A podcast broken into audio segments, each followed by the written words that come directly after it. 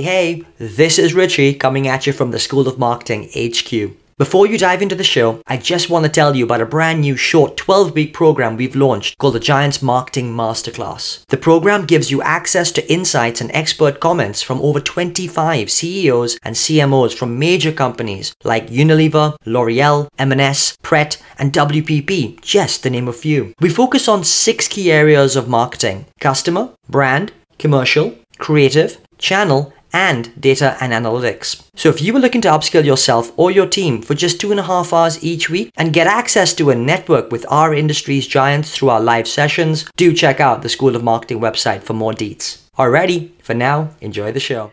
Hi, everybody, and welcome to the Places We'll Go show. Another tremendous guest with us today, Hamish Goulding of HSBC, an organization that Richie and I have both worked at. So we might get under the skin of that a little bit, but very welcome. Good morning, Hamish. Hello. Hi. How you doing? Nice to be here. Very good. Great, great to have you on the show. So I'll just do a bit of a, a tee up for those who, who don't know Hamish well. Um, Hamish has got a very interesting career. Uh, started agency side uh, in JWT and moved up through their graduate scheme all the way up to account director, QuickTime, uh, about six years there, but then moved client side to HSBC, and it's been there about ten years. Which I'm not sure how, how long you were there, Richie, but I only, I only survived two, so you've you've, x to me there, Hamish.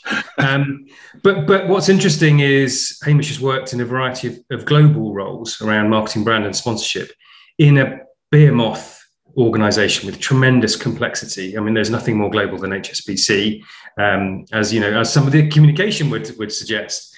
Uh, and, and has been involved in some amazing things. One of the things that really caught my eye, Hamish, is that you're involved in a global rebrand. I suppose literally less than a decade or about a decade out of university. So I'm sure that was that was fun and challenging. and of course, you know, you'd have had to have dealt with a lot of complexity of the local local versus global thing. But hey, look to today, uh, putting purpose and values at the heart of what HSBC is doing around the world. Just signed Emma Raducanu as global brand ambassador. Reinvented the famous global airport campaign, you, you are properly at the sexy end of financial services, let's be honest.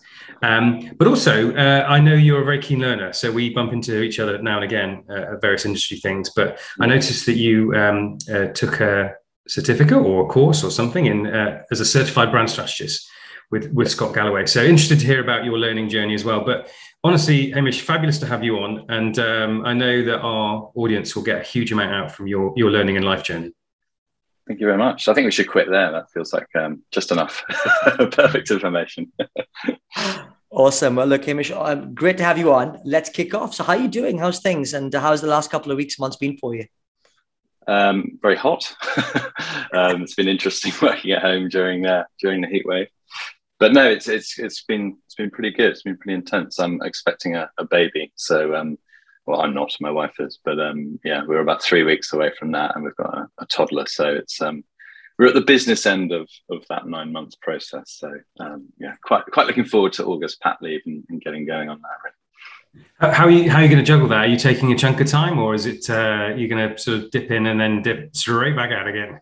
Uh, four weeks. So yeah, it's a two weeks pat leave and two weeks holiday, which is which is about about what I can muster at this point. So um, yeah, I did a sabbatical last time, which was quite an interesting four months. Um, sort of a bit bit later on out of the, the birth, which was cool actually, and gave me a bit of time to sort of reflect and reset and get my mojo back, not just for um, uh, sort of life, but but very much work. I think. Um, so yeah, I definitely recommend uh, a sabbatical. So, so the second second time round, you're a you're a Daban, so yeah, yeah only four weeks. Yeah, yeah. It wasn't a break, to be clear. It was um, it was four months of learning to be a father, and that was uh, much more intense, I think, than any any job would be. So I went back to work for a break in many ways. Hundred percent. Well, t- look, tell us about the reflections then. I mean, your sabbatical. What were some of the key things um, that that you maybe took away from those those number of months? I think, I mean, in brutal honesty, I think I probably thought, right, what next? What am I going to do? It's probably time, you know, of eight, nine years. And actually, I just felt incredibly grateful. Um, I thought it was going to be the chance to run away and set up that that bar or cafe in Cornwall and change change my life. You know, the things you've always sort of pined to do when you're not thinking about work. And I, I was in Cornwall and felt incredibly grateful that I wasn't running a cafe in Cornwall. So, so I felt I felt amazingly sort of relieved actually that I was in the right job and doing the right thing in the right industry. And I came back with real sort of vavavoom for for marketing, for brand, and and what it is we're trying to do in this industry. So um, yeah, it was a great chance to reset. Um, yeah, 15, 16 years into my career, I sort of saw it as my halfway, you know, half time. Got the oranges out and um, had a good think. And um, yeah, nothing puts uh, family and, and children into that sort of context. So yeah, really, really good thing to do. Um, and yeah, just gave me that chance to to re-energize. Really, it's um uh, the the phenomenon of the sabbatical is fairly rare. I, I remember mm. MediaCom. I think did a 10 and 20 years. I don't know if they still do it, but similar stories of people who, you know, had just had a time to reflect. And, and I suppose it's a bit of a bet for an organization to give extended time off, but uh, yeah. more often than not, people came back supercharged and, and, grateful for what they had rather than yearning for something else. But we'll, we'll come back to the cafe in Cornwall. But mm. let's go. Let's go all the way back to the beginning. Um, graduate scheme at JWT. It all sounds sort of like it was very straightforward. You know, a logical linear path. Tell tell us about the reality. Um, I think the reality is it's very hard to get on these. It was very hard to get on these schemes. I think there's 1,500 applicants. They told us in in our year, um, it was six places or eight places, I think. So it was it was an amazing experience. Actually, I mean, the, the JWT scheme I think was sort of seen as the University of Advertising or the University of Brands, and it really felt like it was the sort of maybe the last days of the glory days of, of that famous institution. Um, you know, that institution is older than HSBC; it's 160 odd years old. So, um, an amazing privilege to be on that. Um, and, and, you know, we have people like Jeremy Bullmore, you know, do the parts of the training and talks and mark essays for us and things like that. So it was, yeah, it was a phenomenal experience, and also the people you meet. You know, I married someone at, at JWT as well, so it's uh, it was famous for that. Actually. But um, it was an amazing institution in that respect. It's obviously changed a lot now, and you know, so Wunderman Thompson and how that works. But um, the, the learning and the breadth of, of clients was was fantastic. I worked on everything from B&Q to Microsoft to Nestle. Those are different brands within Nestle for about three years. Um, did a bit of new business, did some graduate scheme stuff, and then ended up on HSBC um, doing the airports um, campaign, uh, and sort of ten years ago, I guess, or eleven years ago. Um, and it was funny because I never wanted to work on HSBC. I thought, God, that sounds boring. My dad worked for KPMG, and was like, there's no way I'm working in financial services. You know, just to see his briefcase chucked down on the floor at half past eight every night. I thought, there's no way I'm doing that. And of course, life moves in mysterious ways, and you end up working financial services on on that brand. And I was talking about this the other night. It was it was, you know, why would I want to work on HSBC? And then everyone was going on shoots to Romania and Greece and Shanghai and Brazil. And, and of course, the World's Local Bank, it was, it was the mm. coolest end of financial services, as you say. Um, you know, definitely at that point, and still now, I like to think the best, sort of most creative marketer in, in FS. And um, it completely kind of got its claws into me. Um, and I loved it. And then a year later, jumped the fence, um, which was mildly controversial at the time. Um, but we managed it, and um, and yeah, I, I, got offered the chance to do the the brand stuff on the other side of the fence, but also the the sponsorships and partnerships. So things like uh, the British Lions tour, um, Hong Kong Sevens, and the Rugby World Series, and then these kind of crazy golf events we do in Shanghai and Singapore, and the Open. Wimbledon, and yeah, it's so oh, I can't turn that down. what a job! So it was um, world class sporting events. You know, one of the world's most famous media's. You know, the I look back on the last ten years of being sort of custodian of the creative in that airport space. It's an absolute privilege, really. It's the right way I would describe it. Sounds absolutely awesome. Um, yeah. Hamish, I want to um, kind of take you back to that moment where you got on the grad program at JWT and you talked about, you know, that the competitiveness and 1500 people applying. Yeah. What do you think? And, and, you probably, you know, since that point have probably dealt with lots of hiring and um, lots of recruitment elements of things as well. So what do you think makes the secret sauce? So what do you think makes the, or the key things that either you had or you would look for now when looking to hire young talent? Um, yeah, I think the old cliche, be yourself, everyone else is taken. I think I definitely sort of took that to the max, um, and and varying degrees of success over that time as well at doing that. I think I very much went into those grad scheme interviews with a clear thing that I'm going to be myself. I'm going to wear what I want to wear um, within you know respect and reason. Um, and I think I sort of carried myself in a way that was me. Um, and I, I don't think I did that particularly in an affected way, but I did it in a way that just felt natural. Um, and I, I, like to think that people play that back to me in my career and stuff is that you, you just kind of be yourself, don't you? Um, so a little bit you know, offbeat, a little bit sort of relaxed, um, try and be sort of irreverent and mildly amusing if I can. um, you're looking for humor. You know, humor is, is, basically a form of insight, isn't it? So it's you know using humor as a tool and a weapon. Um, I'm not saying I'm a comedian by any stretch, but I, I like a light-heartedness and an approach to life. I'm not sort of too earnest or serious and those sort of things. And I think that creates warmth and that creates trust and that, you know, good, just good brand building skills, right? Tone of voice and um, warmth. And I think I'm a quite a warm person. Um, and I think in those interview processes, I really did be myself and I had fun with the process as well. I, mean, I remember having a lot of fun over two days in these kind of mad workshops and working with complete strangers. You're actually, it was like the apprentice, you know, you're working yeah. competitor pools. Um, and it, it, worked, it seemed to work. Um, whether there was a clerical error and somehow I got in, I don't know. But, you know, it, it worked. And um, some of those people I'm in the scheme was in the scheme with are godfathers to my children, some of my best friends. Um, yeah, wonderful, wonderful times looking back on that. And play forward to the last couple of days, working with the Taylor Bennett Foundation and, and helping some of those people work out what they're doing. We do a kind of scheme and a program with them in, in comms and brand. It's just fascinating watching that generation come through. You know, so many similarities, so many differences, but they're the ones that are just relaxed and confident in who they are and what they're trying to do, not knowing all the answers. That's probably the biggest thing, isn't it? It's the one that comes in and tries to impress too much.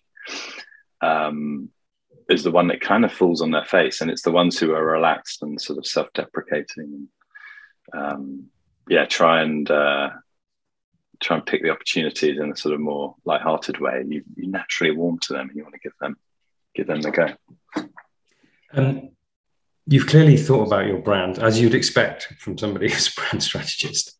and, and, you know what what leaps out is a calmness, a lightheartedness, not too serious, touch of humor. The clerical error comment, you know, personified that very well. um, I mean, but but you know, obviously, business is a serious thing, and at times it's so. How, how do you sort of balance that? Where I suppose, and maybe particularly in HSBC, it sort of feels like quite a serious organisation. So how do you how do you flex accordingly? Yeah, I mean that's that's the challenge, isn't it? Um, it's funny when we started at HSBC, the first sort of half of that, I always thought of the brand and the marketing team as almost like the Austin in Texas. It was this kind of creative sort of bubble that took took place in this quite sort of traditional institution, and we revelled in that. You know, absolutely loved being the sort of the creative people. Um, and in lots of companies, I think you'd be seen as the colouring in department, and that's sort of seen as a negative we sort of almost lent into that and um, and were the people who could solve problems that other people couldn't and then sort of I sort of transitioned that into more of the brand consultancy for the business over the last five years and then the brand rebrand and where we're at now in terms of much more sort of strategic role in what I do personally. Um, so I think, yeah, obviously I've sort of had to grow up um, and mature and, and be a bit more serious and be a bit more credible. But even sort of conversations with with board members and things it's just having a sort of honesty and uh, and yes still an irreverence actually being able to sort of be warm and human. I think it, it's refreshing. Um, so no i'm not saying go out and you know, crack jokes and be laugh a minute because actually that that would not give you the credibility or the authenticity you, you need. But it's the people who can spot where lightness is needed i think are the people who win actually it's, it's, it's fascinating. Fascinating. I was watching a YouTube video the other day with uh, Trevor Noah and how he is able to bring in those, subtleties of not just humor, but even in tone of voice and, and the way that he breaks out and the ability to then sort of diffuse a, a potential sort of hostile situation and, and, and, the like. It really is quite a skill, an art and a skill at the same time. so I can, can totally resonate. Um, Hamish, moving on, I mean, clearly, I'd love to talk a little bit about the airport campaign because clearly, in, in, in the context of the consumer's eye, that is one of the, the biggest, most sort of iconic campaigns that anyone and any brand can do. And, and clearly, you were at the center of that. So, tell us a little bit about that experience and, of course, being reignite, reignited um, of late as well. So, how did that feel? Yeah, it's, I think, 21, 22 years in now. Um, the first 10 years i always say were the best 10 years in terms of the creative because i had nothing to do with them they were you know different points of view different points of value um, carrot stick or stick carrot or whatever it was you know it was that that's the stuff people always when I say I work on HSBC, that's the stuff people always think of. And then there was the stuff I, have done over the last 10 years, which I'm obviously uh, I've got huge imposter syndrome on how good that stuff is. But no, I I, am very proud of the work. I think it's you know it brings our brand to life in with that you know, intelligent wit, the sort of levity, the worldliness, um, and I, I, feel a great sense of responsibility for it. Um, I think I've done three campaigns. I was less involved in the, the very recent one because um, I was away, and you know we did the the strategy stuff around it. But it's yeah, it's a huge um, huge honor. You know, up to two billion people see this stuff um, COVID obviously has put a dent in that, but it's it's getting back to to normal. Um, and it's it's a metaphor for our business. It's the connectivity. It's the sort of between the dots that makes HSBC special. It's you know, it's the world's local. It's global local. Um, so it's a powerful medium, but but it's interesting. You know, you have to constantly remind and take people on a journey as to why it's such a powerful brand builder. But in today's world, it gets harder and harder and harder to justify and prove. So, you know, we've slimmed down our our model um, to just sort of the main thoroughfares of the world. Um, so it's become much more sort of cost effective in that sense. But we're constantly having to um, justify and, and, and reason for why it's the right medium, and it's it's quite hard to do that because it's outdoor ultimately, and we know passenger numbers. But the obvious thing is like, well, why don't you put product in it? And why don't we drive sales and things like that? And it's like, because this is about brand building. And that's where the kind of so the difficulty and the strengths of it lie. So we're, we're actually right, working on that stuff right at the moment to um, to pull together whether it's right, whether it's not for the future. Um, I hope it, I hope it's I hope it's the one we carry on because I think it's what we're synonymous with. I think there's not many medium in the world where you have complete cut through um, and ownership. But there is a problem that people are all staring at their phones and not looking up like they used to. Hence why we've all got neck ache. But um, yeah, it's an interesting challenge for us and a, an annual challenge as well. So it's not as easy as it looks. well, I, would say hats off um, to you and HSBC. It's an example I use uh, in the terms of mental availability, yeah. category entry points. I think often people are thinking about their next trip. Um, yeah. You know, when they're when they're passing through, and so so it connects lots of dots. Um, yeah, I, hope you I hope you do continue it. Um, Two billion eyeballs. You know. Anyway, there we go. You, you have uh, talked about putting purpose and values at the heart of what, what's being done globally. Mm. I mean, it's a much hyped topic, uh, and so what, and, and often sort of scratch a bit and it's doesn't hold. Um, my sense is it does run deep with HSBC. Can you tell us a little, bit more about what that entails? Yeah, I was two years ago or so. Um, uh, we we developed the whole project, and um, it was done for the first time. Really, it was done sort of cr- across HR, communications, and marketing, um, and it was done in an amazing kind of process. Um, we worked with Adam Morgan at eatbigfish, and and really just built this program with our new um, head of comms and brand, Steve John, and and built this sort of machine, which was an incredible sort of working across the company in a way we hadn't really done before. Um, and just just the way it was the process of engagement across the top tier, the sort of senior leadership cohort, and then across the whole bank through various sort of tech platforms and things. It actually felt much less like a top down sort of mandate and much more like a ground up thing. So out of all the insights that came from teams all over the world, we sort of refined and distilled and refined and distilled and ended up with this very simple set of words of, of opening up a world of opportunity. And you can imagine there were many conversations off the back of that, which were, what does that mean for our tagline, end line? Where do we go from there? And my gut was let's not invent a new tagline. let's just go with opening up a world of opportunity because this company needs simplicity and it needs one focus because it's so big and so you know um, so multifaceted across so many different markets. So so we went with it. We tested it obviously, and then and then we went with it, and it was it was good that uh, that resonated with with audiences, you know, broader than just sort of customers, but you know, stakeholders, shareholders, investors, and, um, communities, and things like that. So, um, yeah, getting to one thought that the whole company could get around was was an incredible process. And then once we had that kind of big bang, was then how do we now take that through the brand and how does the brand now bring that to life? So then it was straight to our markets to say right guys how are we going to build our local brands through this lens?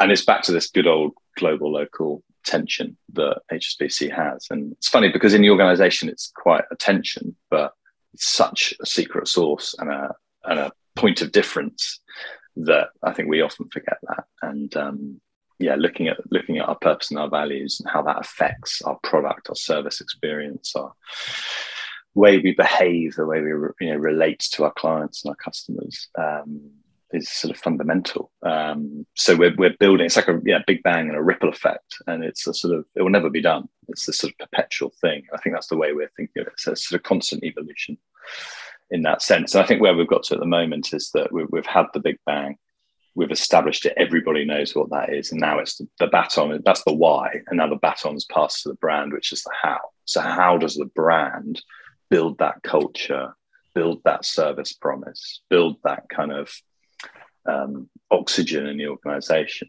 and then how do things like marketing and experience sort of bring that to life in the, in the world? So, um, yeah, we're sort of at the, at the very early days of it. You know, a year or two in but um, yeah, the, the, my role within brand strategy is to sort of work that out, um, and yeah, sort of act as the filter for decision making, I guess. Wow. Tell you what, it's uh, it, it, sounds it sounds like quite the juxtaposition, you know, and and, and how you navigate that through. It's funny because myself and Mark, when we worked in the bank, we were both in the the local team in the UK, yeah, and of course taking a getting a slightly different perspective here is, is really interesting. And i'm sort of my, my mind's eye is going back to the good old hsbc days and and thinking yeah. about how you know how those conversations sort of played out. But yeah. i love to get love to get your take on on then how do you navigate sort of stakeholder interaction? Because uh, clearly you must be a a part masterful politician in many ways and trying to get through um, you know decision making across local markets. And you know, how do how what characteristics or what what tools, techniques, thoughts that you have to be able to then disseminate a message and then try and hopefully get buy-in? What's some of those? I've got a fairly clear sort of delineation. So I think in the first half of my time, first five years, it was um, we're going to create the best work ourselves, and everyone else will kind of run it. And that totally ran out of road for, for the right reasons. It was a sort of ivory tower mentality. And I think the sort of penny dropped for me during this rebrand project that we started in sort of 2016 and launched in 2018, but was actually you've got to give it away. If you if you want stuff to work, you've got to give it away. And the the brand project was such an amazing experience for me because rather than just trying to go away and crack it on our own with you know a couple of people in an agency and ta-da, was very much a sense of how do we open source this brand? How do we create something that everybody feels a part of. Um, and, and, the process, I had so many sort of stakeholder interviews. Um, I was working with Richard Huntington at the time, and we met so many people uh, across the bank that for a start, I was like, have I not met all these people? I'm five years into this company. It's crazy. But we just, you know, we pulled all that information um, and then we built a strategy. And then we went back to all those people and shared it back and said, does this look right? Does this feel right? And then we had a big kind of um, presentation at our big marketing expo that we did did every year. And we played back everything but with then the creative layer and that's all through the sort of hexagon and things like that. And it was singularly my favorite presentation i've ever given just because i think people felt heard and we were poking at problems structural or otherwise that were um, not working for us as a brand at that point. And it was a bit of a reset moment that everyone could say, let's all gather behind this, the power of this brand hexagon, this icon. Let's get together. It was together we thrive at that time because primarily we were such a fragmented brand at that point.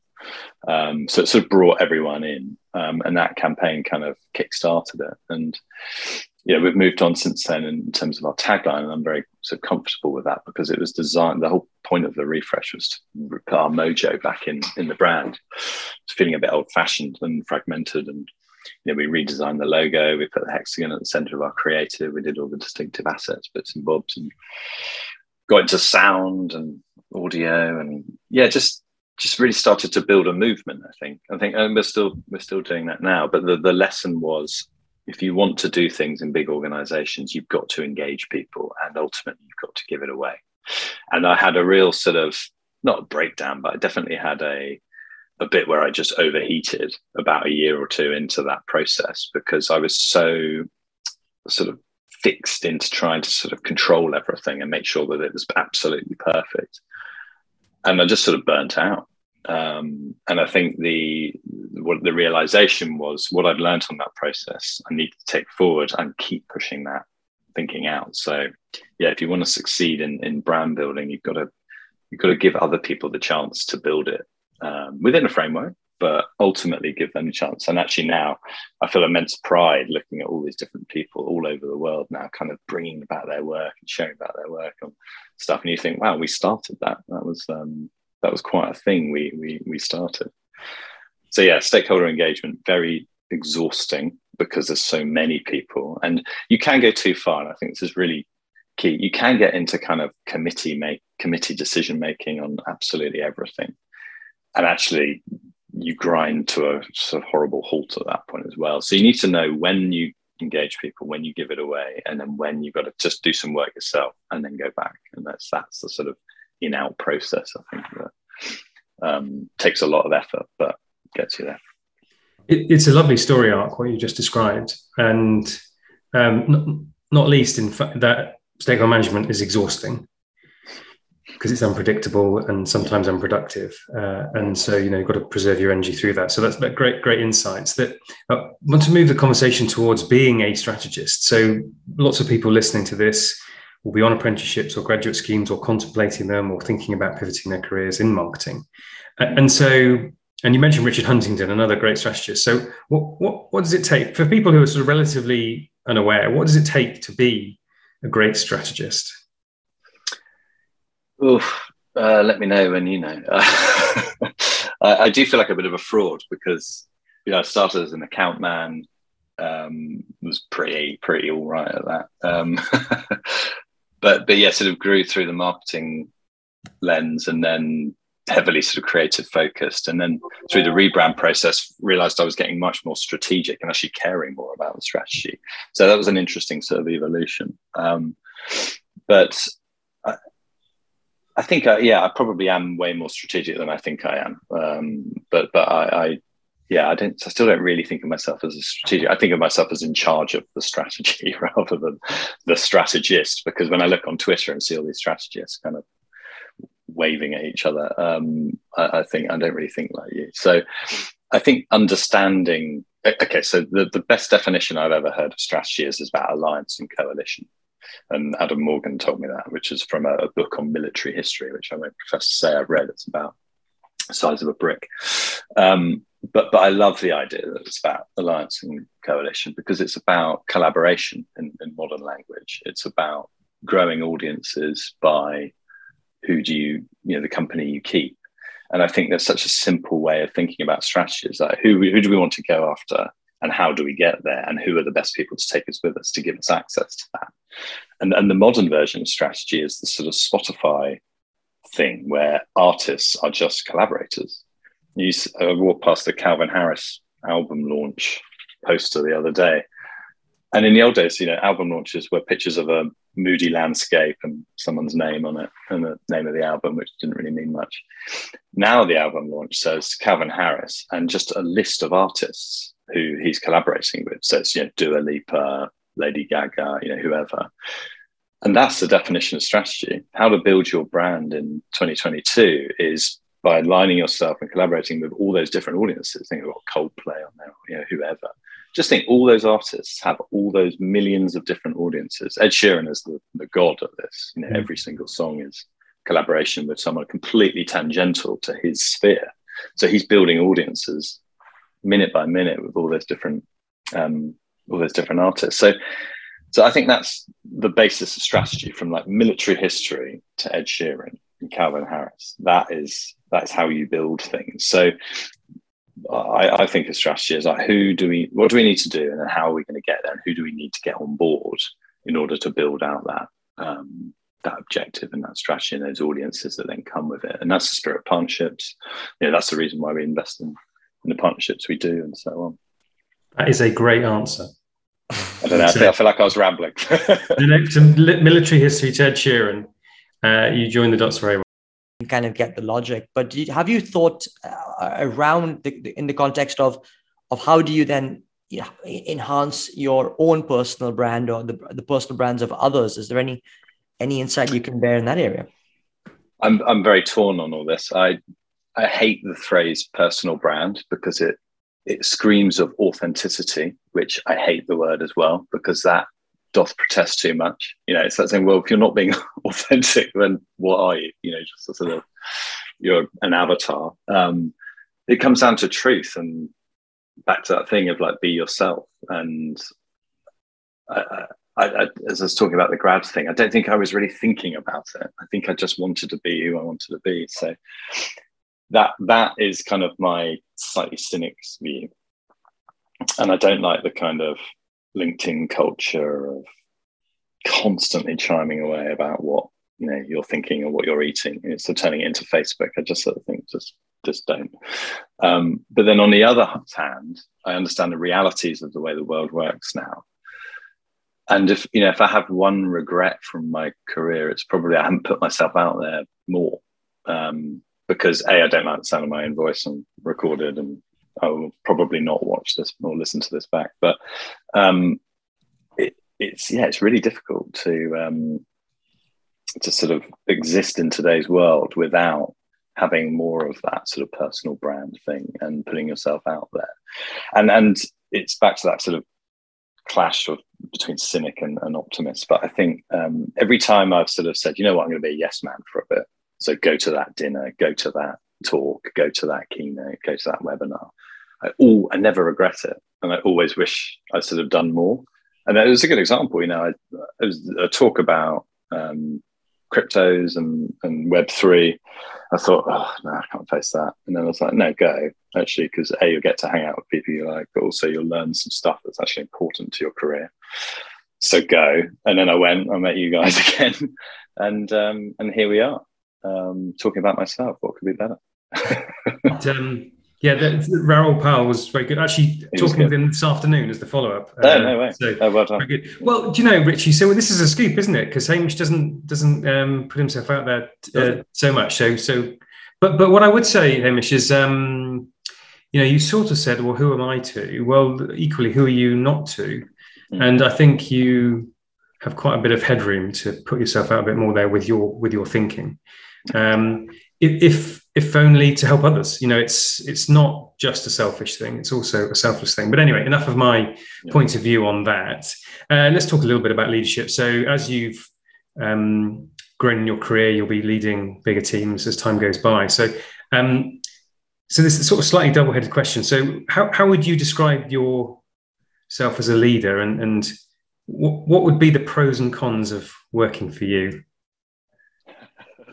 Oof. Do you want the honest answer? Yeah, you want the honest answer. Um, somewhere between David Brent and Alan Partridge, probably. uh, um, that's actually more of my own aspiration, but that's that's the that's the goal. Yeah, that's that's that's the goal. Um, I went to Stratagem, which was his Alan Partridge's uh, sort of big conference at the O2, which is just surreal, um, but very amusing. But anyway, segue. Uh, um, uh, I have a sort of thing of he who cares is how I sort of phrase my own sort of engine.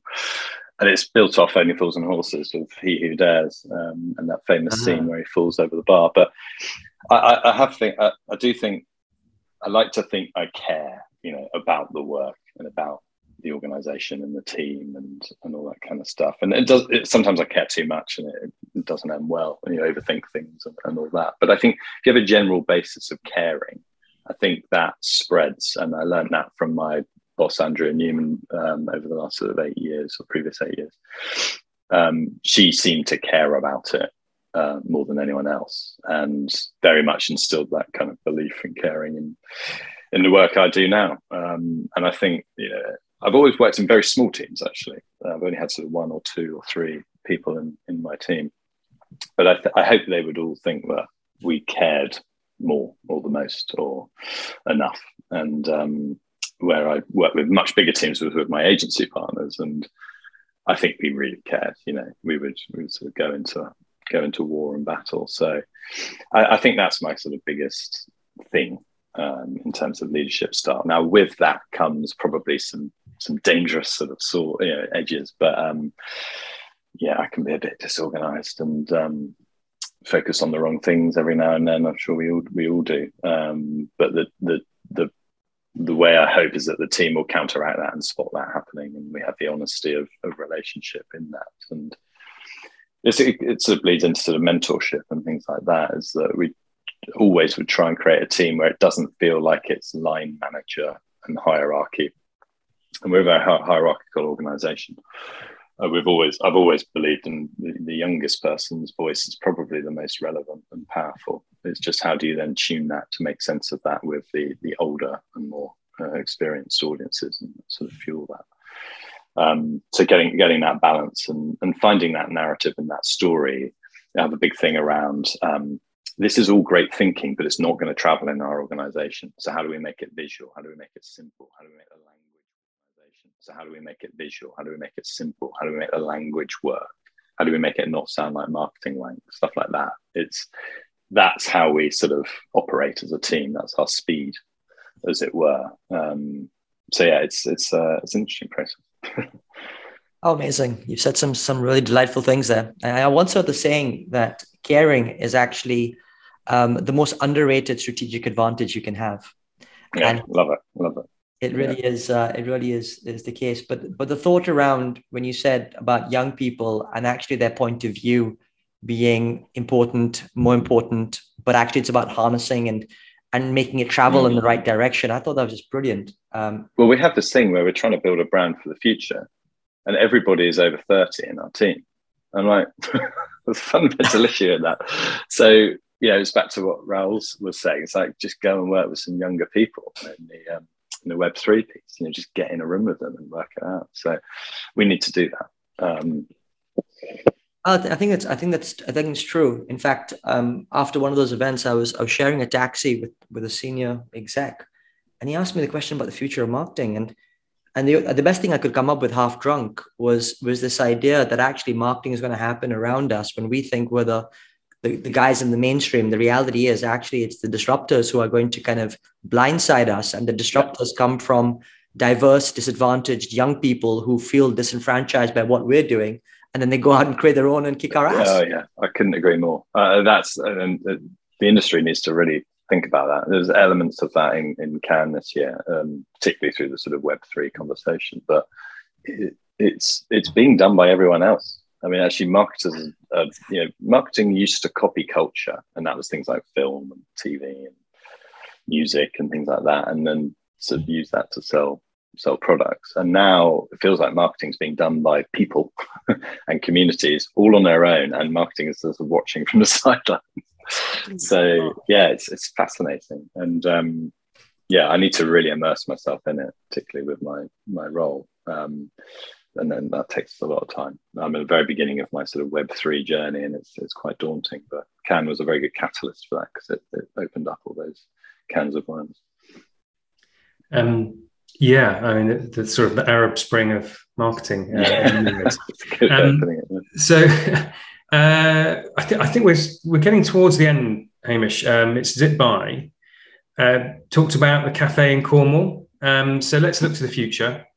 What uh, what lies ahead? What are your hopes and dreams for your future career, and maybe what the legacy of Hamish Goulding might be? Gosh, uh, legacy. I don't know. Um, I think I suppose if I thought of myself as halfway through my career during that sabbatical, I think where I probably want to do is, is sort of finish the job at HSBC as, as best I can, knowing full well the job will never, ever be done. But get it to a, a, place where I feel like my work is done or my, my effort, my turn is my turn is done. I don't know how long that, that will be. Um, hopefully a while, yeah. Um, and then yeah, just try some new new experiences really. Um, I have really started to enjoy the sort of teaching, not teaching, but the mentoring side of things, you know, whether it was the the grad stuff or the um, sort of Taylor Bennett things we did recently at HSBC. And um, I did a workshop yesterday with some guys in um, wealth and personal banking, which I was my first time I've ever run a workshop. I absolutely loved it, and it was exhausting. I had to literally had to have a lie down afterwards because I was so dra- drained by it. Um, but I, you know, to this conversation and sort of things we were talking about yesterday, I sort of feel like there's been a a great bank of learning over the last 10 years, which I quite like to sort of share with some people. To your point, Mark, about sort of being bit selfless with it, actually, rather than it's not selfish thing to do that. Um, so yeah, I don't know. I don't know. I'm, I'm very open minded. I think my focus at the moment is on what our brand is doing and what my family is doing, and that's quite a lot. Um, but yeah, I think I would like to evolve. Um, yeah, I did six years at JWT, ten years and counting at, at HSBC, and then yeah, probably another chapter, and then yeah, maybe head to Cornwall after that. I'm genuinely so so thrilled to think that people like you want to engage in in the world of learning and and impart the sort of knowledge and experience that you've gained, Hamish. Honestly, it's without if it's without that that that places and spaces like what we've developed will just never succeed and thrive. Yeah. So it's uh, it's it's great to hear that that's part of the part of potential plan um, you know, moving forward. Well, it's funny because I always think you learn way more when you're mentoring or being mentored because it just takes you out of your own zone for a sec and then you start thinking about yourself. So men- mentorship is a two-way street. You know, we talk about reverse mentoring and all that. I learn way more from mentoring than I do from being mentored, probably. So they need to think about the word. It's not mentor mentee. It's probably like some sort of neutral word in that sense. You're to- totally right um, on that, and uh, I guess that reverse mentoring thing, which is that cliched phrase, but I think it's so much more mm-hmm. than that as well. But um, no, thank you. And look, it's just been such an awesome conversation this morning. I mean, we've we've traversed so many different topics, from professional to personal to fatherhood, um, mm-hmm. all the way through, and it really has been really insightful and, and actually opened up a a, a, a, quite a, a, few new ways to think about different things and topics and, and, and the way that you navigate so I'm, i guess for me the sum and and I'll I'll perhaps kind of impart a few takeaways and then hand over to Mark for some of his.